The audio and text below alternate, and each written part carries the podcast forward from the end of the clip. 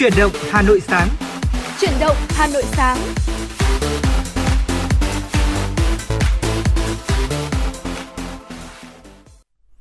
Xin kính chào quý vị thính giả, ngày hôm nay là một ngày vô cùng đặc biệt và ngày Thu Thảo và Tuấn Kỳ lại đồng hành cùng với quý vị trong uh, buổi sáng ngày hôm nay.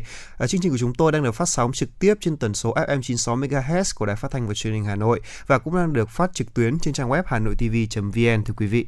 Quý vị và các bạn thân mến, chương trình của chúng tôi đang được phát trên sóng của đài FM 96 và hãy giữ sóng và tương tác với chúng tôi qua số hotline của chương trình đó là 024 3773 6688. Và chúng tôi xin nhắc lại số điện thoại đường dây nóng của chương trình đó là 024 3773 6688. Ngoài ra thì còn có một uh, trang uh, fanpage trên Facebook đó là chuyển động Hà Nội FM 96. À, nếu như quý vị có yêu cầu bài hát hay là muốn gửi tới những lời yêu thương đến cho người thân của mình thì đừng quên là liên hệ với cả fanpage của chúng tôi hoặc là số điện thoại này à, sẽ có người uh, gọi là trả lời quý vị ngay đó. Dạ vâng, à. chính xác. Thưa quý vị, hôm nay là một ngày rất đặc biệt, đó chính là ngày giải phóng thủ đô Hà Nội và chúng ta sẽ cùng sống lại những những giây phút hào hùng đó trong truyền động Hà Nội sáng ngày hôm nay. Vâng và không biết đầu tiên thì chắc là chúng ta cũng sẽ phải tìm hiểu là ngày hôm nay uh, thời tiết như thế nào đấy nhỉ? Ngày hôm nay tôi ra đường tôi thấy trời lại hơi mưa. À mà rất may tôi lúc đi thì lại trời đã tạnh rồi nhưng mà vẫn xe xe lạnh không biết dạ, là hôm vâng, nay hả? nhiệt độ cả ngày hôm nay sẽ như thế nào ta? À, thưa quý vị, uh, Hôm nay ngày mùng 10 tháng 10 có một bộ phận không khí lạnh đã báo ở phía Bắc vẫn đang di chuyển xuống phía Nam và hôm nay thì bộ phận không khí lạnh này sẽ ảnh hưởng đến các tỉnh phía Đông Bắc Bộ. Sau đó thì sẽ ảnh hưởng đến các nơi khác ở Bắc Bộ và một số nơi ở Bắc Trung Bộ. Và Do ảnh hưởng của không khí lạnh kết hợp với hoàn lưu cơn bão số 7 nên từ hôm nay đến ngày 12 tháng 10, ở khu vực Bắc Bộ và Bắc Trung Bộ sẽ có mưa to đến rất to và trong ngày mùng 10 thì nhiệt độ thấp nhất phổ biến từ 19 đến 21 độ. Vùng núi có nơi dưới 18 độ. Trong ngày và đêm nay trên vùng biển phía đông bắc của khu vực Bắc Biển Đông có gió mạnh cấp 6, cấp 7, giật cấp 9. Từ ngày hôm nay mùng 10 tháng 10, vùng ven biển từ Quảng Ninh đến Nghệ An có gió mạnh cấp 6, cấp 7. Khu vực Hà Nội từ nay đến ngày 11 tháng 10 có mưa to đến rất to. Trời chuyển lạnh với nhiệt độ thấp nhất phổ biến từ 20 đến 22 độ C. Và ngày hôm nay bộ phận không khí lạnh này sẽ ảnh hưởng đến các tỉnh phía Đông Bắc Bộ và sau đó sẽ ảnh hưởng đến các nơi khác ở Bắc Bộ. Thưa quý vị, vừa rồi là những thông tin thời tiết đáng chú ý và ngay sau đây, trước khi đến với những thông tin cập nhật tiếp theo, xin mời quý vị cùng thư giãn với một ca khúc.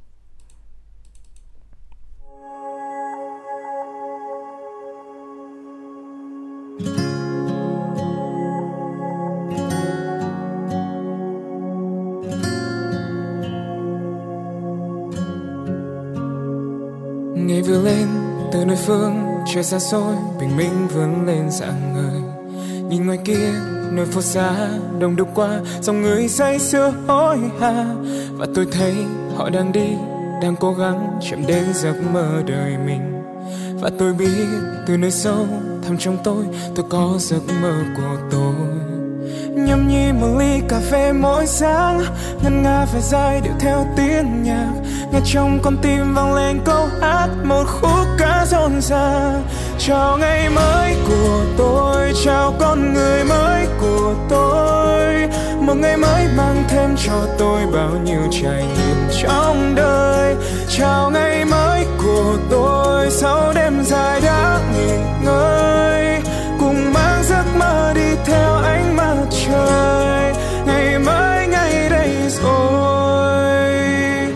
mầm xanh, phải trải qua nhiều thời gian để chứng minh giữa cuộc đời. Từ nhánh cây, rồi thành lá, rồi ra hoa, rồi sinh ra bao trái ngọt và cứ thế, thời gian trôi, tôi cố gắng sự xây giấc mơ đời mình. Từng ngày mới là từng cơ hội cho tôi làm nên những điều tuyệt vời. Nhâm nhi một ly cà phê mỗi sáng, ngân nga phải dài để theo tiếng nhạc trong con tim vang lên câu hát, một khúc ca rộn ràng. Chào ngày mới của tôi, chào con người mới của tôi. Một ngày mới mang thêm cho tôi bao nhiêu trải nghiệm trong đời. Chào ngày mới của tôi, sau đây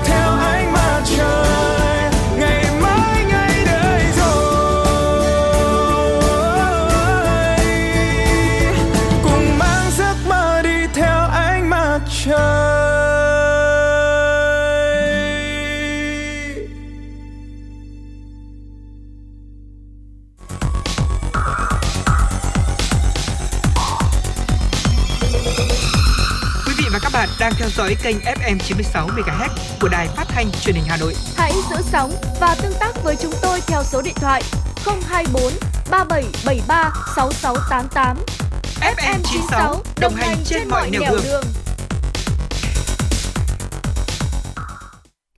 Vâng thưa quý vị, vừa rồi là ca khúc Chào ngày mới của tôi do giọng ca của Đức Phúc uh, thể hiện đúng không nào? Và thu giả thân mến là chắc chắn là mỗi chúng ta ấy, thì sẽ có một cách khác nhau để đón chào một ngày mới đúng không nào? Và tôi nghĩ rằng là ấy, uh, giờ này vào khoảng 67 năm về trước thì sẽ có những cái người dân ở thủ đô Hà Nội sẽ có một cách đón đón chào buổi sáng của mình một cách rất là đặc biệt đúng không nào? Dạ vâng. Và uh, có lẽ là những câu chuyện này sẽ để lại ở phía sau. Trước khi trước khi đấy thì xin mời quý vị hãy cùng uh, đến với một số tin tức mà chúng tôi sẽ cập nhật đến ờ, cho quý vị ngay sau đây. Thưa quý vị là Văn phòng Chính phủ vừa ra thông báo thống nhất phương án để khôi phục các chuyến bay, thực hiện thí điểm từ ngày 10 tháng 10 tới ngày 20 tháng 10, sau đó tổng kết rút kinh nghiệm, có điều chỉnh kịp thời phù hợp với tình hình thực tiễn. Phó Thủ tướng Lê Văn Thành đã nhấn mạnh việc khôi phục các đường bay kết nối giữa các tỉnh trong điều kiện hiện nay là rất cần thiết để từng bước hồi phục hồi, phát triển kinh tế xã hội cho các địa phương, dần đưa cuộc sống của nhân dân trở lại trạng thái bình thường. Các bộ ngành và địa phương, đơn vị liên quan đã thống nhất phương án tổ chức khôi phục các chuyến bay do Bộ Giao giao thông Vận tải đã đưa ra. À, trong trách nhiệm ngành mình thì địa phương mình đã tổ chức triển khai các giải pháp phù hợp để thực hiện thí điểm từ ngày 10 tháng 10 tới ngày 20 tháng 10, sau đó tổng kết rút kinh nghiệm, có điều chỉnh phù hợp với tình hình thực tiễn. Trong thời gian thí điểm sẽ tiếp nhận thêm những chuyến à, vận tải hành khách có nhu cầu đi lại phục vụ quá trình phục hồi kinh tế như lực lượng công vụ, các chuyên gia, nhà quản lý, doanh nhân và người dân. Điều kiện để tham gia là phải tiêm đủ liều vaccine phòng COVID-19 hoặc đã khỏi bệnh COVID-19 trong vòng 6 tháng tính đến thời điểm về địa phương. Người bay cũng phải có kết quả xét nghiệm SARS-CoV-2 bằng phương pháp RT-PCR hoặc là xét nghiệm nhanh kháng nguyên âm tính trong vòng 72 giờ trước khi lên máy bay thưa quý vị. Thưa quý vị và các bạn, lãnh đạo Tổng công ty Đường sắt Việt Nam cho biết, tháng 9 năm 2019, thời điểm chưa có dịch, trung bình doanh thu vận chuyển khách của các đơn vị trong tổng công ty là khoảng 5 tỷ đồng một ngày, nhưng sang đến tháng 9 năm 2020, khi dịch bệnh bắt đầu xuất hiện, con số doanh thu đã giảm xuống còn 2 tỷ đồng một ngày. Đến tháng 9 năm 2021, con số doanh thu từ việc vận chuyển khách gần như về không vì tàu dừng vận hành. Như vậy, mỗi ngày dừng chạy tàu là doanh nghiệp coi như mất đi vài tỷ đồng doanh thu. Do đó, hơn lúc nào hết, hiện nay khi dịch bệnh ở nhiều địa phương đã được kiểm soát, ngành đường sắt rất mong sẽ được hoạt động trở lại. Thưa quý vị là trong phương án tuyển sinh năm 2022, Bộ Giáo dục và Đào tạo đã khuyến cáo những trường đại học, ngành học có mức độ cạnh tranh cao chỉ sử dụng kết quả thi tốt nghiệp trung học phổ thông làm công cụ sàng lọc, sơ tuyển, cần có thêm các hình thức à, chọn lọc bổ sung nhằm phân loại tốt hơn. À, trước chủ trương này thì bên cạnh việc ủng hộ thì cũng không ít ý kiến cho rằng là các trường không nên quá vội vàng trong tổ chức thi riêng mà cần có lộ trình và sự kiểm soát của Bộ Giáo dục và Đào tạo. Các chuyên gia cho rằng là hiện nay theo luật giáo dục mới mới, các trường đại học sẽ tự chủ trong vấn đề tuyển sinh. Tuy nhiên thì họ nó cũng sẽ gây ra tình trạng là lạm dụng nếu không có sự kiểm soát, đồng thời là học sinh và phụ huynh rất dễ bị rối loạn thông tin tuyển sinh, phương hướng ôn tập. Đồng quan điểm của một nhà lãnh đạo trường học ở phía Nam cho rằng là trong tình hình dịch bệnh COVID-19 ảnh hưởng rất nặng nề tới năm học 2022-2023 như hiện nay thì bất cứ thay đổi nào, đặc biệt là về thêm tiêu chí để xét tuyển đại học đều có thể gây nhiễu loạn cho phụ huynh và học sinh. Dạ vâng thưa quý vị thính giả, như ở đầu chương trình thì chúng tôi cũng đã đề cập trong chuyển động Hà Nội sáng ngày hôm nay, chúng ta sẽ cùng ôn lại những câu chuyện, những kỷ niệm và những bài học của 67 năm về trước vào ngày mùng 10 tháng 10, đó là ngày giải phóng thủ đô Hà Nội. Vâng thưa quý vị thì bối cảnh thì chắc chúng ta chắc là nếu chúng ta cũng đều đã biết rồi tức là sau chiến thắng điện biên phủ thì uh, hiệp định Geneva ấy, thì đình chế ở Đông Dương đã được ký kết qua nhiều ngày đấu tranh thì các hiệp định về chuyển giao Hà Nội sẽ được ký đã được ký kết vào ngày à, 30 tháng 9 năm 1954 và vào ngày mùng 2 tháng 10 năm 1954 tại Ủy ban Liên hợp Đình chiến Trung ương. Sau đó thì chính phủ đã phái các đội công an, trật tự, cảnh vệ, hành chính vào Hà Nội để chuẩn bị việc tiếp quản thành phố. Và theo nghị quyết ngày 17 tháng 9 năm 1954 của Hội đồng Chính phủ, Ủy ban à, Quân chính thành phố Hà Nội được thành lập do Thiếu tướng Vương Thừa Vũ, Tư lệnh Sư đoàn Quân Tiên Phong làm chủ tịch và bác sĩ Trần Duy Hưng làm phó chủ tịch. Ủy ban Quân chính có nhiệm vụ là tiếp thu và quản lý thành phố thưa quý vị. Thưa quý vị và các bạn, Bộ Tư lệnh đã ra lệnh cho các đơn vị vào tiếp quản Hà Nội phải triệt để chấp hành các chính sách và kỷ luật của chính phủ đề ra, phải luôn nâng cao cảnh giác và sẵn sàng đập tan mọi âm mưu khiêu khích của bọn phá hoại. Sư đoàn quân tiên phong đã được Trung ương Đảng và Chính phủ giao nhiệm vụ tiếp quản Hà Nội.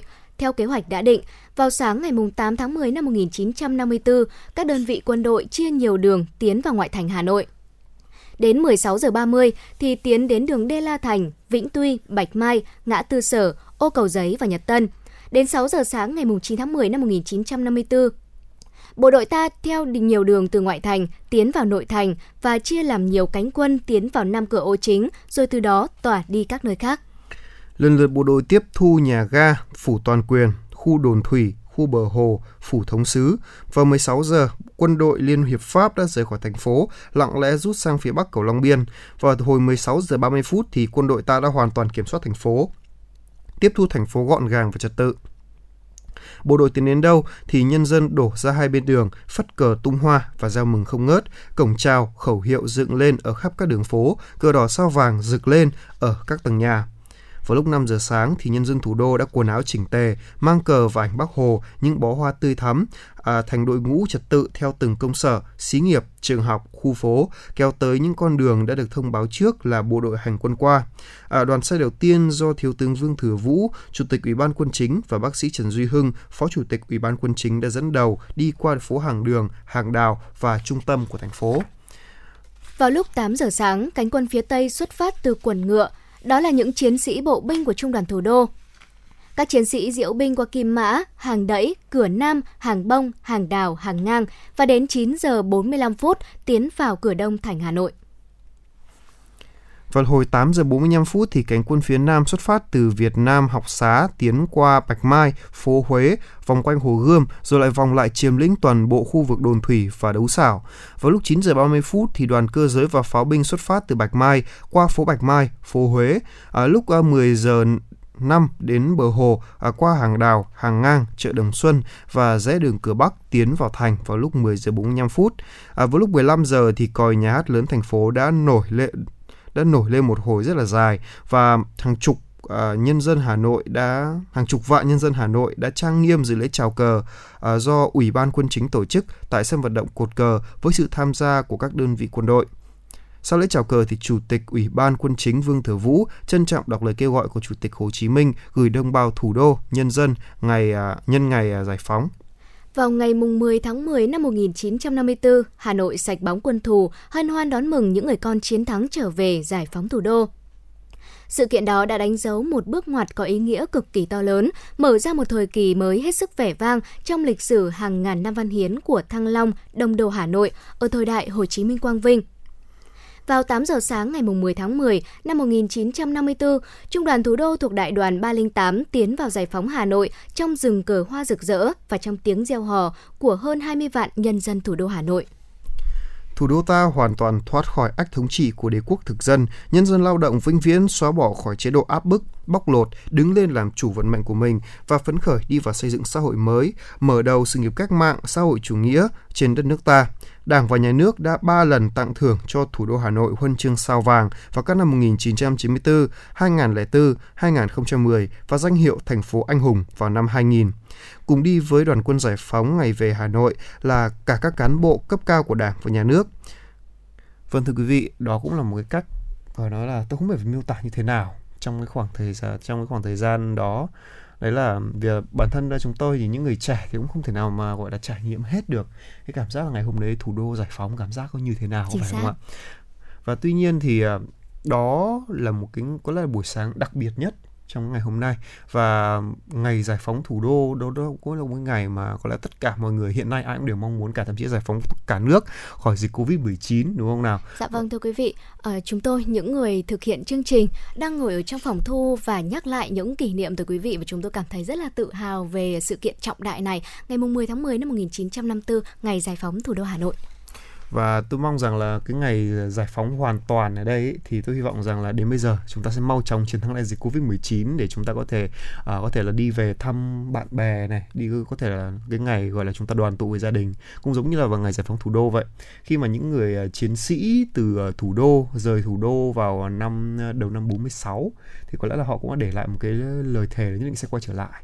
Và tôi và tôi nghĩ rằng là đến bây giờ thì cái ngày mà thì cái ngày mà chúng ta phải gọi là chiến đấu với dịch bệnh cũng như chúng ta chống chống giặc ngoại xâm vậy đó chúng ta cũng cũng rất mong muốn là sẽ có một ngày đoàn tụ với cả những người thân, bạn bè và gia đình của mình. Và ngay bây giờ có lẽ để sống lại cái khoảnh khắc ngày hôm đấy thì chúng ta sẽ cùng lắng nghe một uh, ca khúc mà tôi nghĩ rằng là cũng sẽ chẳng cần phải nói tên đâu vì uh, khi nghe xong chúng ta sẽ tự cảm thấy tự hào.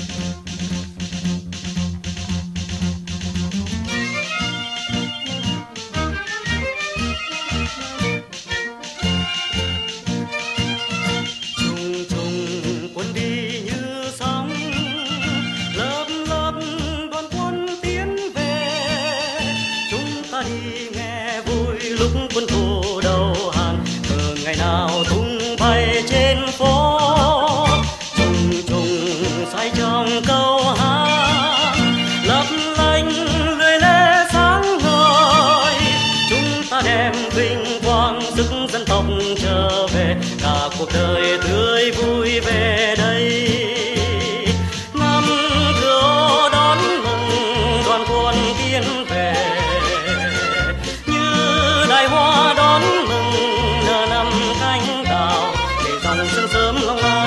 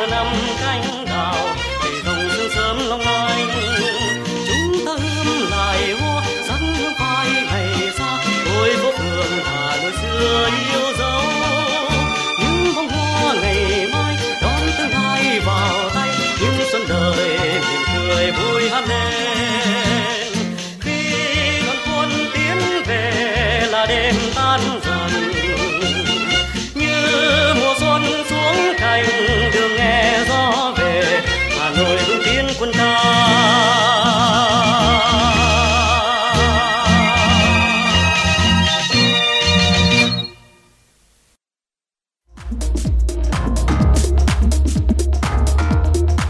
Quý vị và các bạn đang trên chuyến bay mang số hiệu FM96. Hãy thư giãn, chúng tôi sẽ cùng bạn trên mọi cung đường. Hãy giữ sóng và tương tác với chúng tôi theo số điện thoại 024 3773 6688.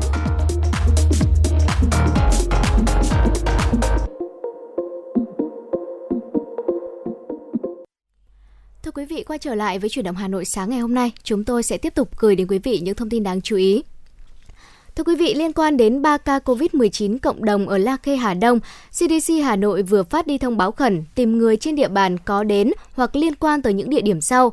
Đầu tiên, xưởng nhôm kính số 24, ngõ Gabala, Hà Đông từ ngày 21 tháng 9 đến ngày 7 tháng 10. Yong Mo Hà Đông khoảng từ 17 giờ đến 17 giờ 30 ngày 1 tháng 10, cửa hàng Vinmart số 70 Lê Trọng Tấn Hà Đông khoảng từ 7 giờ đến 8 giờ ngày 7 tháng 10.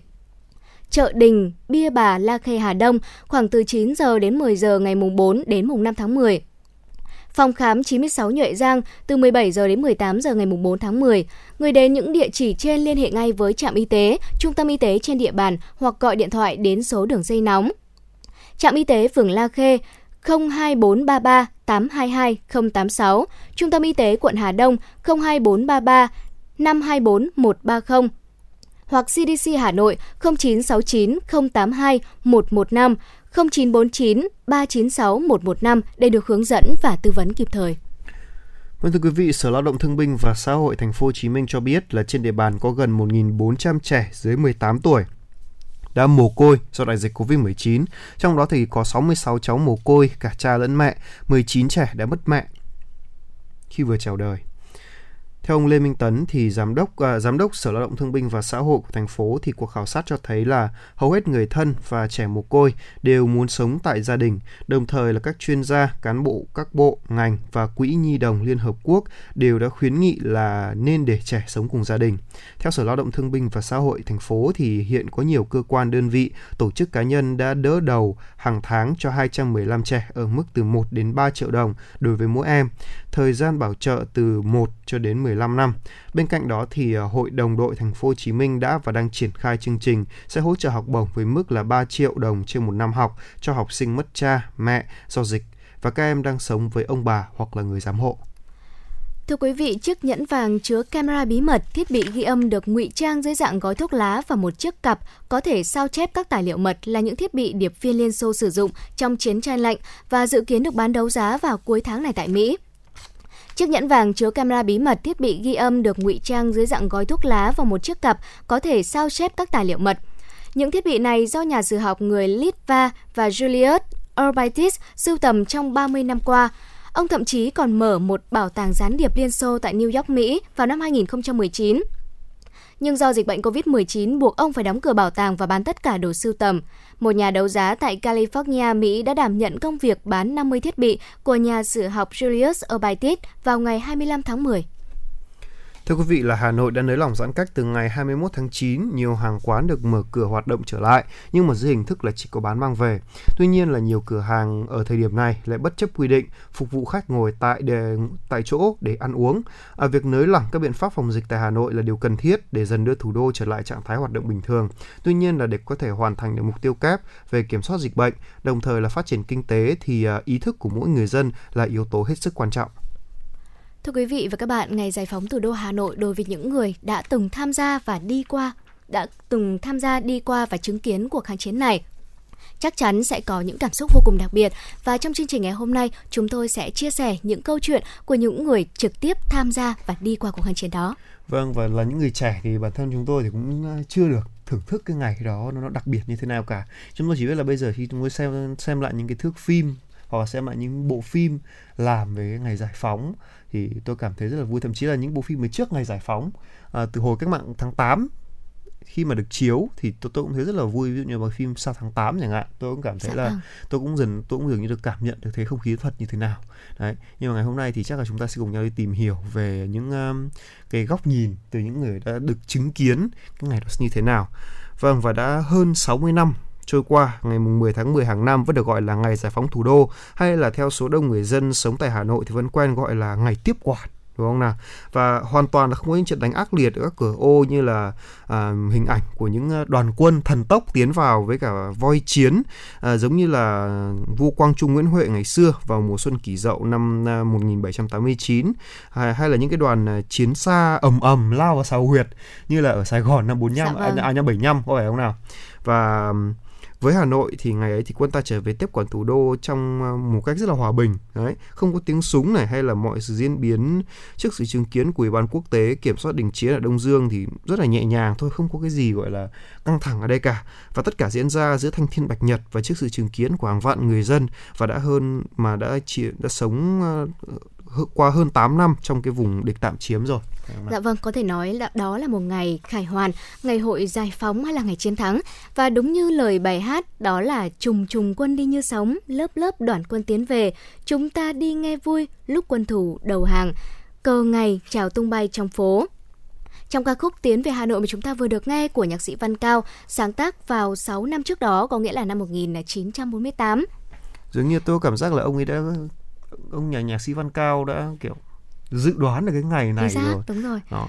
Và có phải nói và có lẽ là ông đã yêu thủ đô của chúng ta rất là nhiều. Ông có thể đưa ra một cái dự đoán như vậy và, và thực sự là nó nó đã đúng.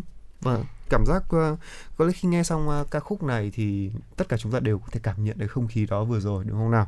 Và những hình ảnh à, về sự kiện này thì chúng ta được biết đến của một đoạn phim sống động của một nhà điện ảnh người Xô Viết là Roman Karman hay là nhiều phóng viên nước ngoài khác đã có mặt tại Hà Nội cùng rất là nhiều thước phim này, hình ảnh khác của các nhà điện ảnh, nhà báo, phóng viên cách mạng từ chiến khu theo quân đội chiến thắng trở về.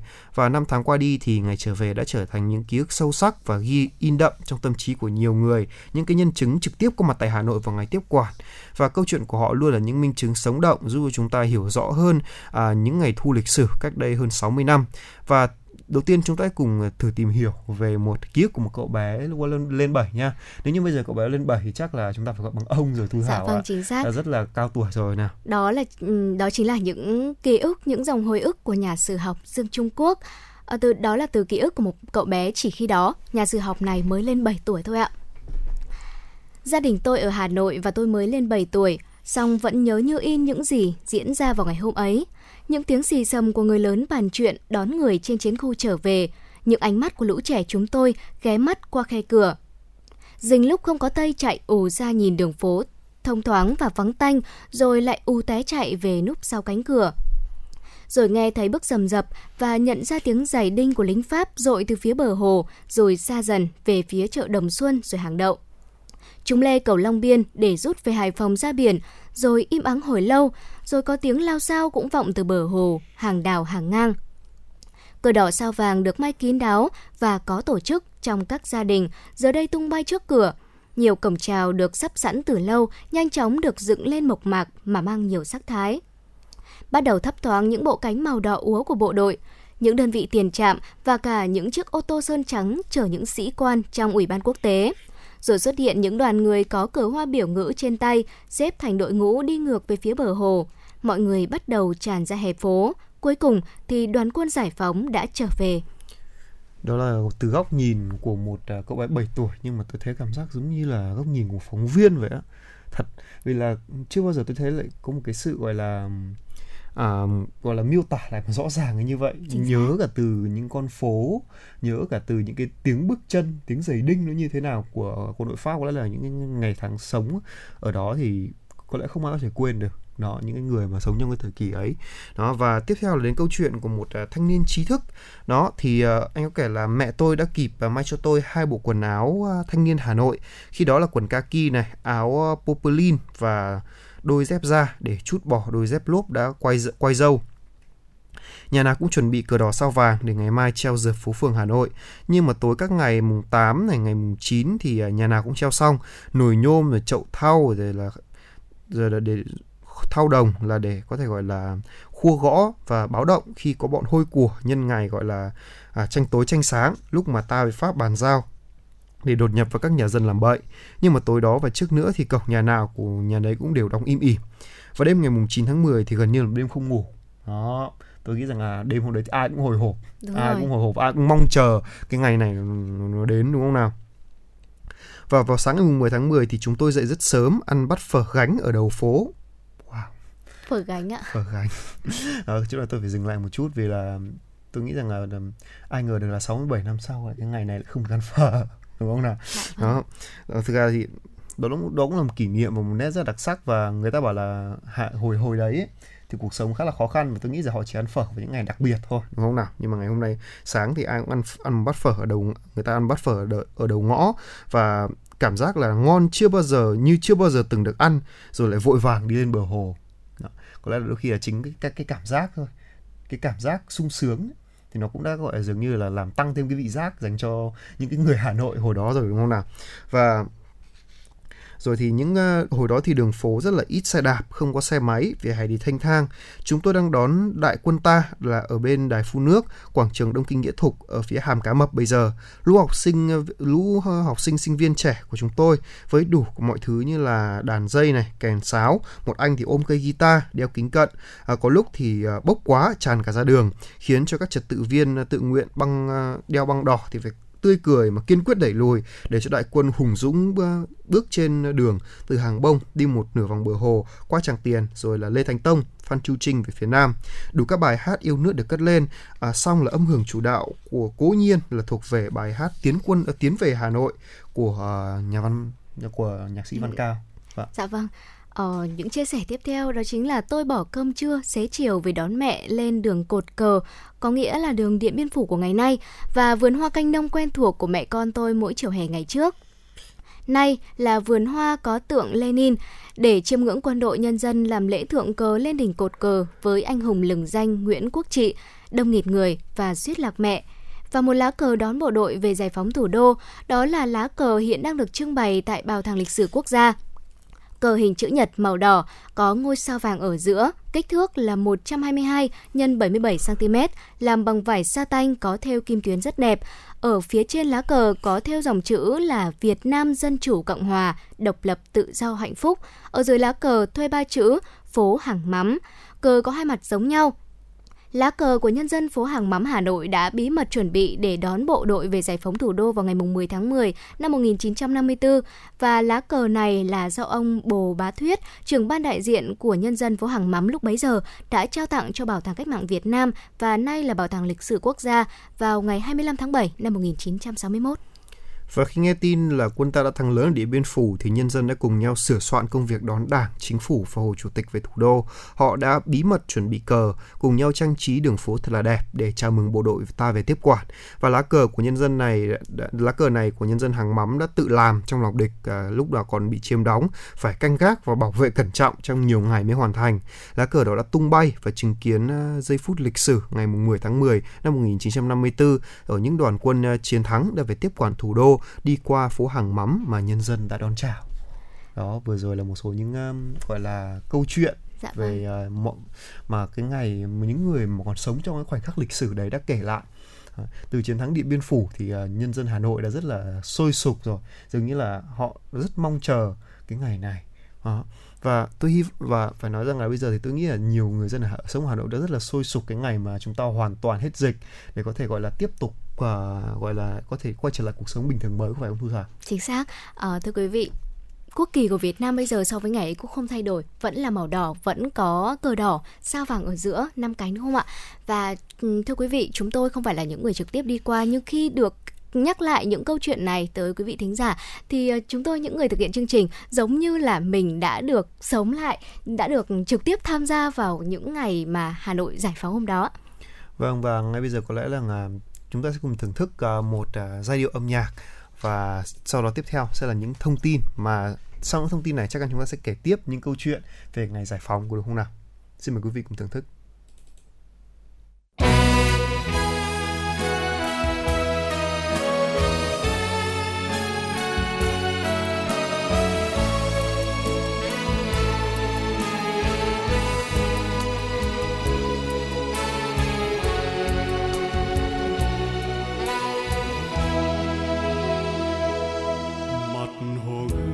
Vẫn lung linh mây trời, càng tỏa ngát hương thơm hoa thủ đô. Đường lòng xó thanh thang năm cửa nghe tiếng cười không quên niềm thương đó. Hà nội đó, niềm tin yêu hy vọng của núi sông hôm nay và mai sau. Chân ta bước lòng ông dung tự hào kìa nòng pháo vẫn vươn lên trời cao. Ơi đông đô hùng thiêng dấu xưa còn in nơi đây. Ơi, thăng long, ngày nay chiến công giang danh non sông. Hà nội mến yêu của ta, thủ đô mến yêu của ta.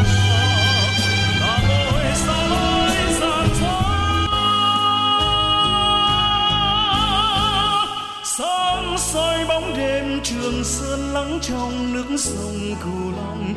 Nhẹ nâng bước chân hành quân, dệt nên tiếng ca. Át tiếng bom rơi.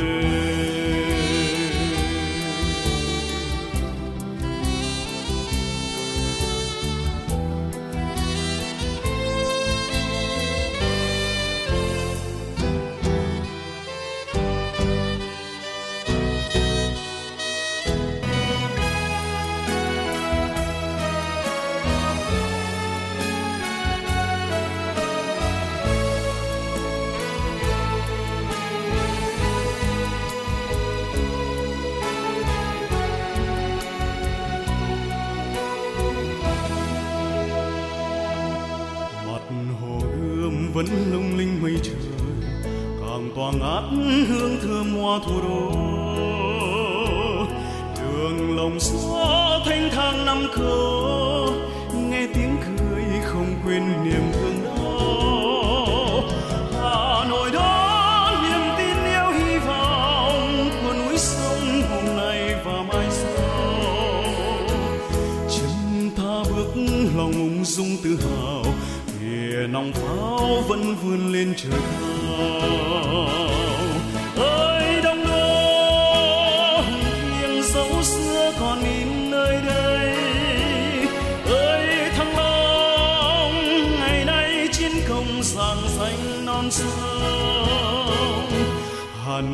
mến yêu của ta, thủ đô mến yêu của ta, là ngôi sao mãi rạng rỡ sáng soi bóng đêm trường sơn lắng trong nước sông cửu long nhẹ nâng bước chân hành quân dệt nên tiếng ca.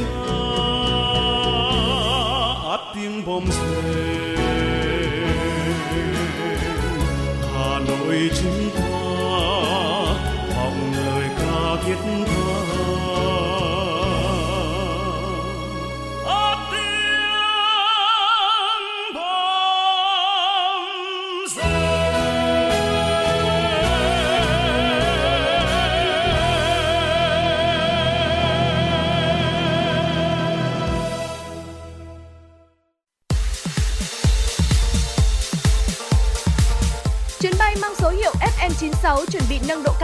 Quý khách hãy thắt dây an toàn, sẵn sàng trải nghiệm những cung bậc cảm xúc cùng FM96.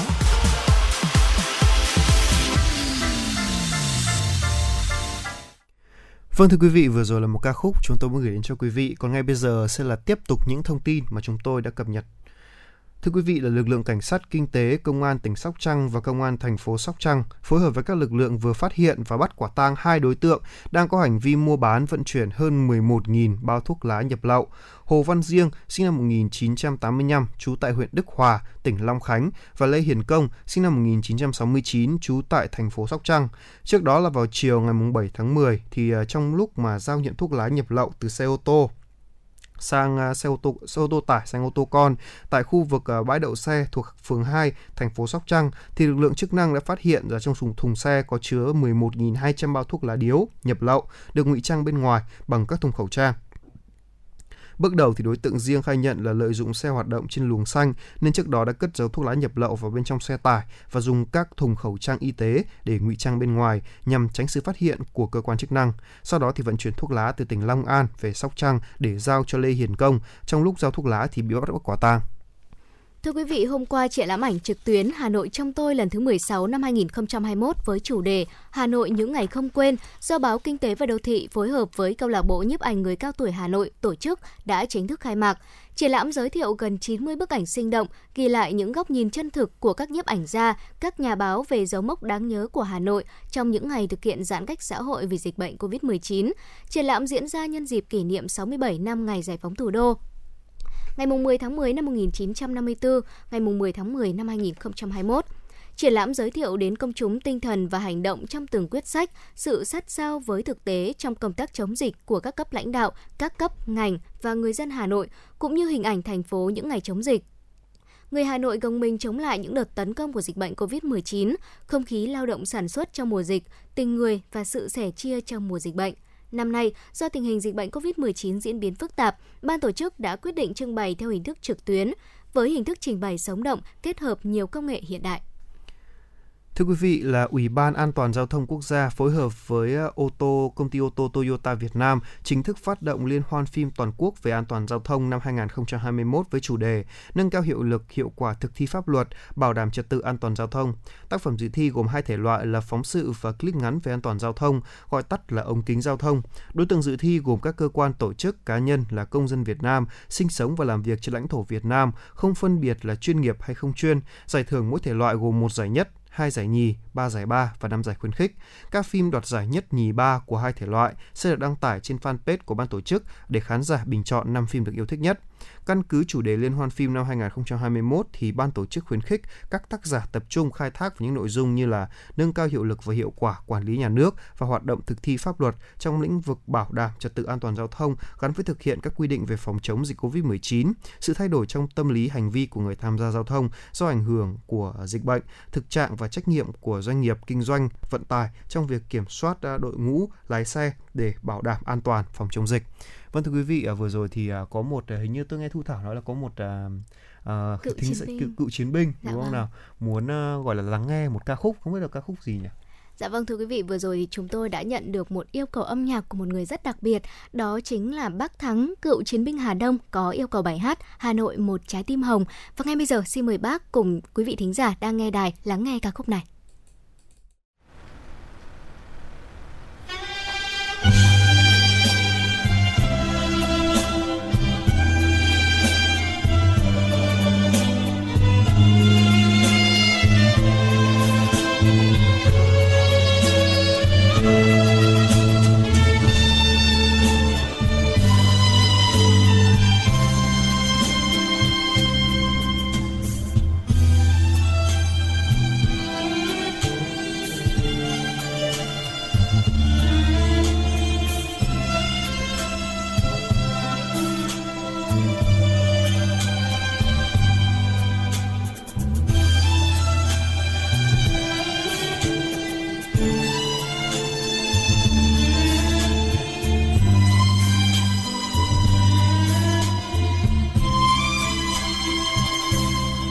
Tôi hát bài ca, người ca Hà Nội ơi, thủ đô sao xuyên trong trái tim tôi.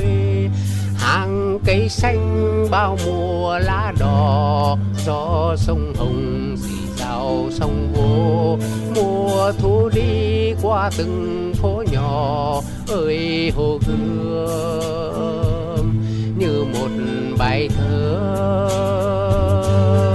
Hà Nội ơi, có từ bao giờ mấy nghìn năm soi trang rực rỡ? Hà Nội ơi nào lực bài ca vẫn âm vang trong tâm hồn ta. Người Hà Nội hôm nay ra đi mang theo mình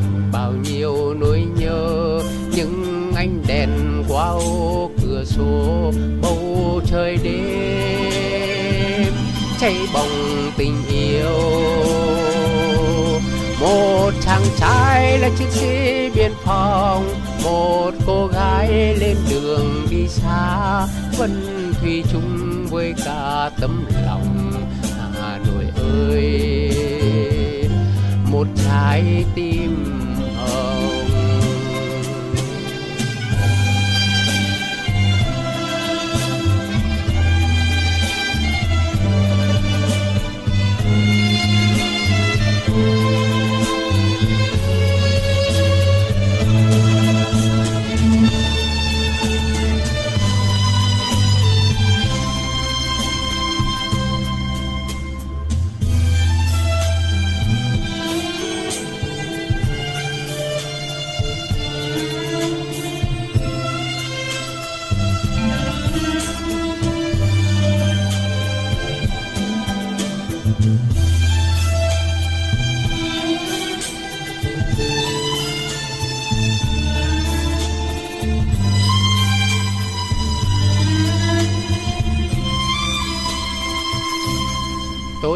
bài ca người ca Hà Nội ơi, thủ đô sao xuyên trong trái tim tôi?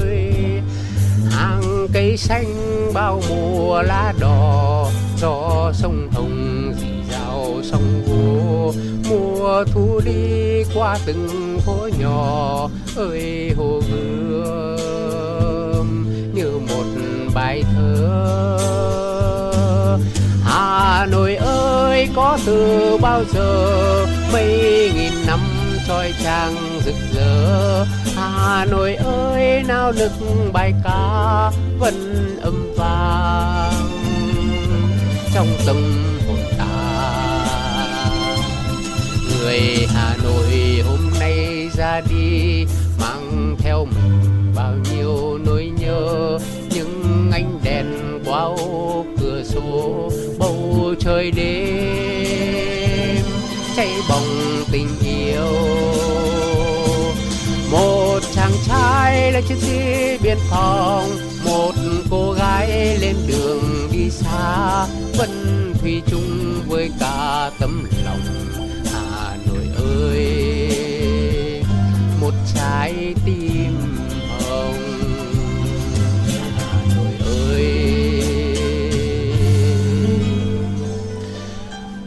trái tim hơn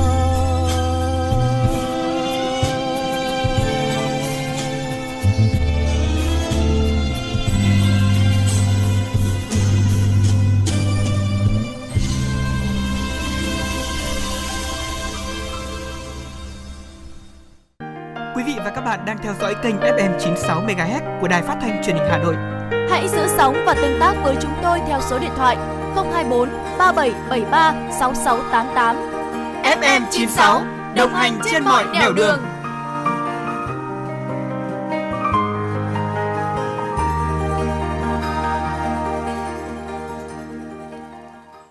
Vâng thưa quý vị vừa rồi là một ca khúc do một quý vị thính giả của chúng tôi đã gọi là để đã gọi là gửi cho chúng tôi mong là chúng tôi sẽ phát ca khúc này và phải nói rằng là có lẽ rằng là người cựu chiến binh này cũng đã từng tôi nghĩ đã từng sống qua cái khoảnh khắc này và rất là mong muốn gọi là sống lại cảm giác ấy.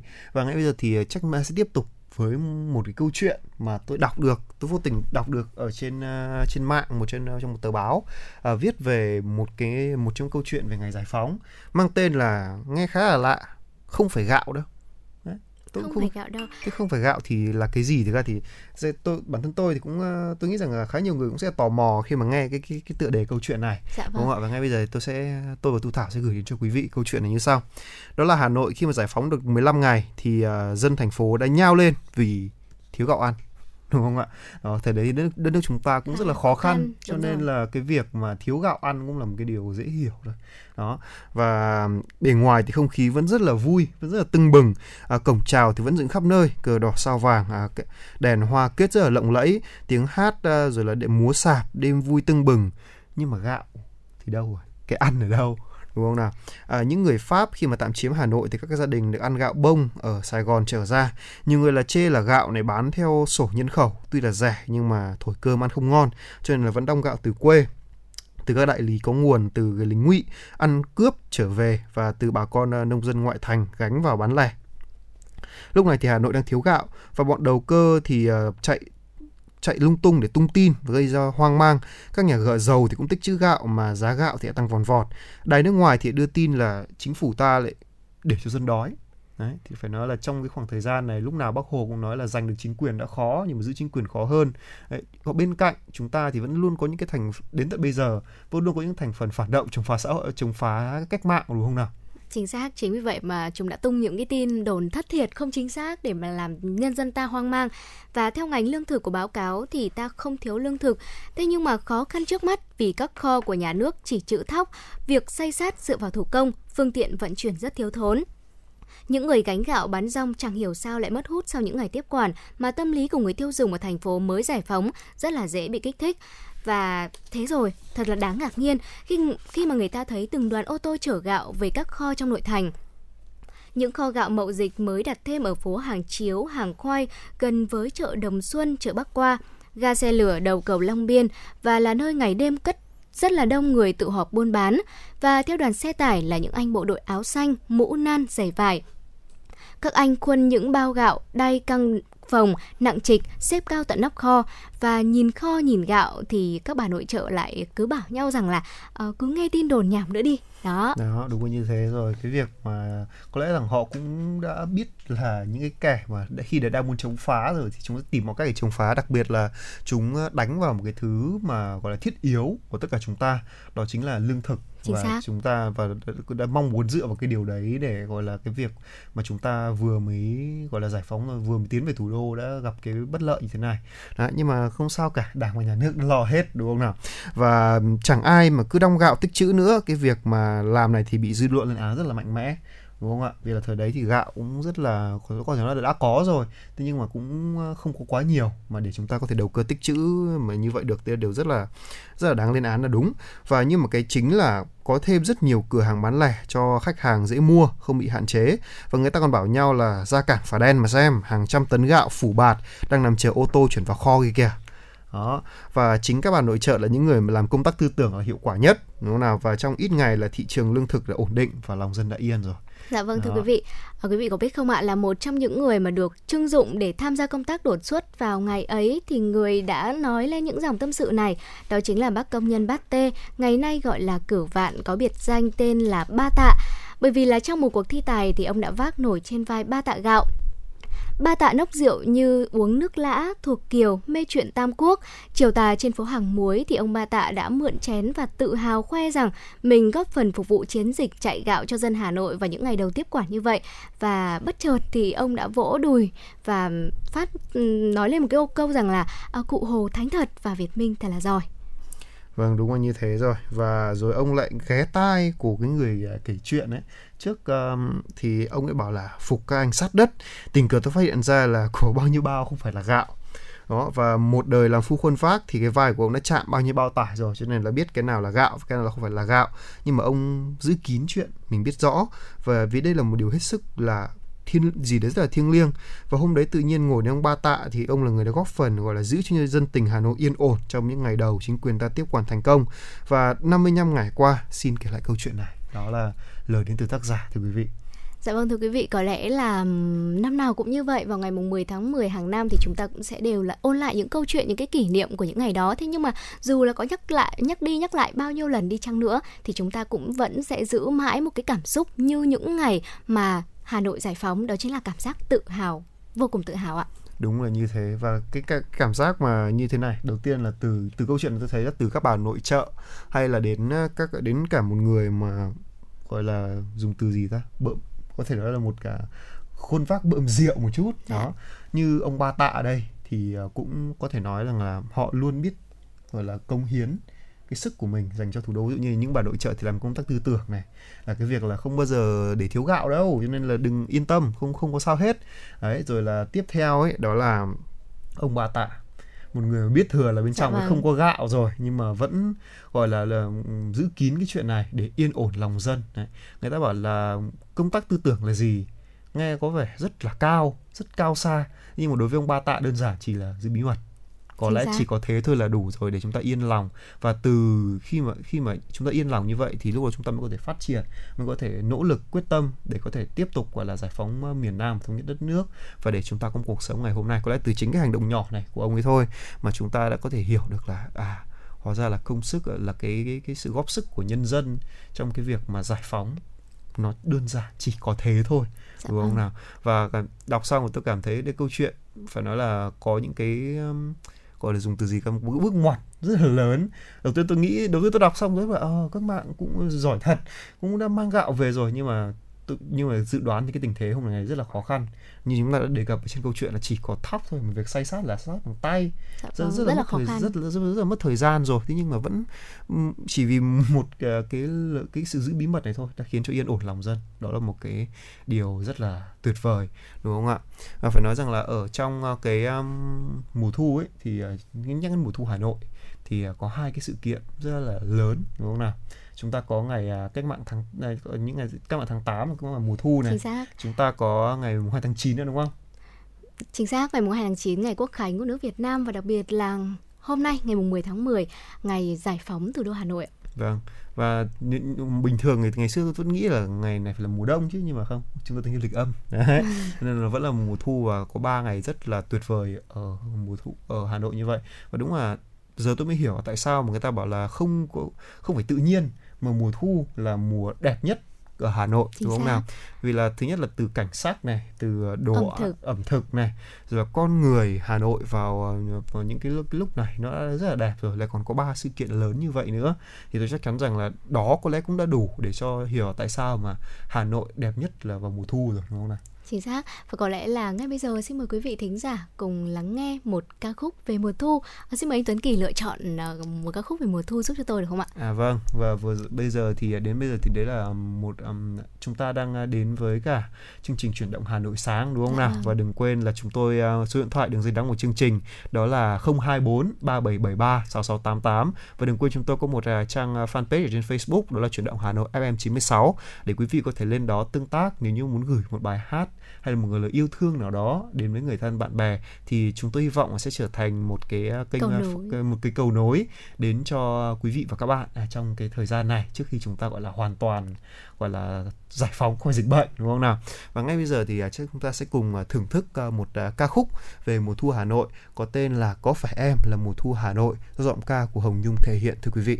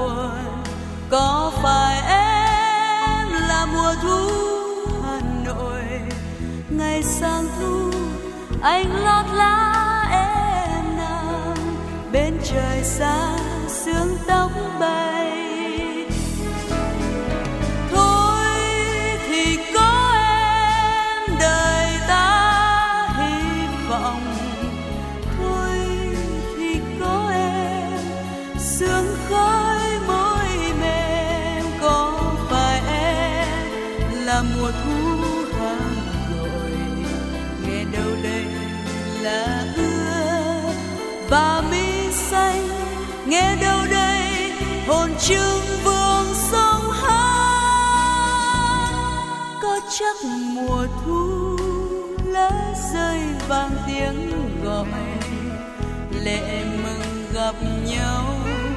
Xôn xao phím dương cầm, có phải em là mùa thu hà nội? Nghìn năm sau, ta níu bóng quay về, ôi mùa thu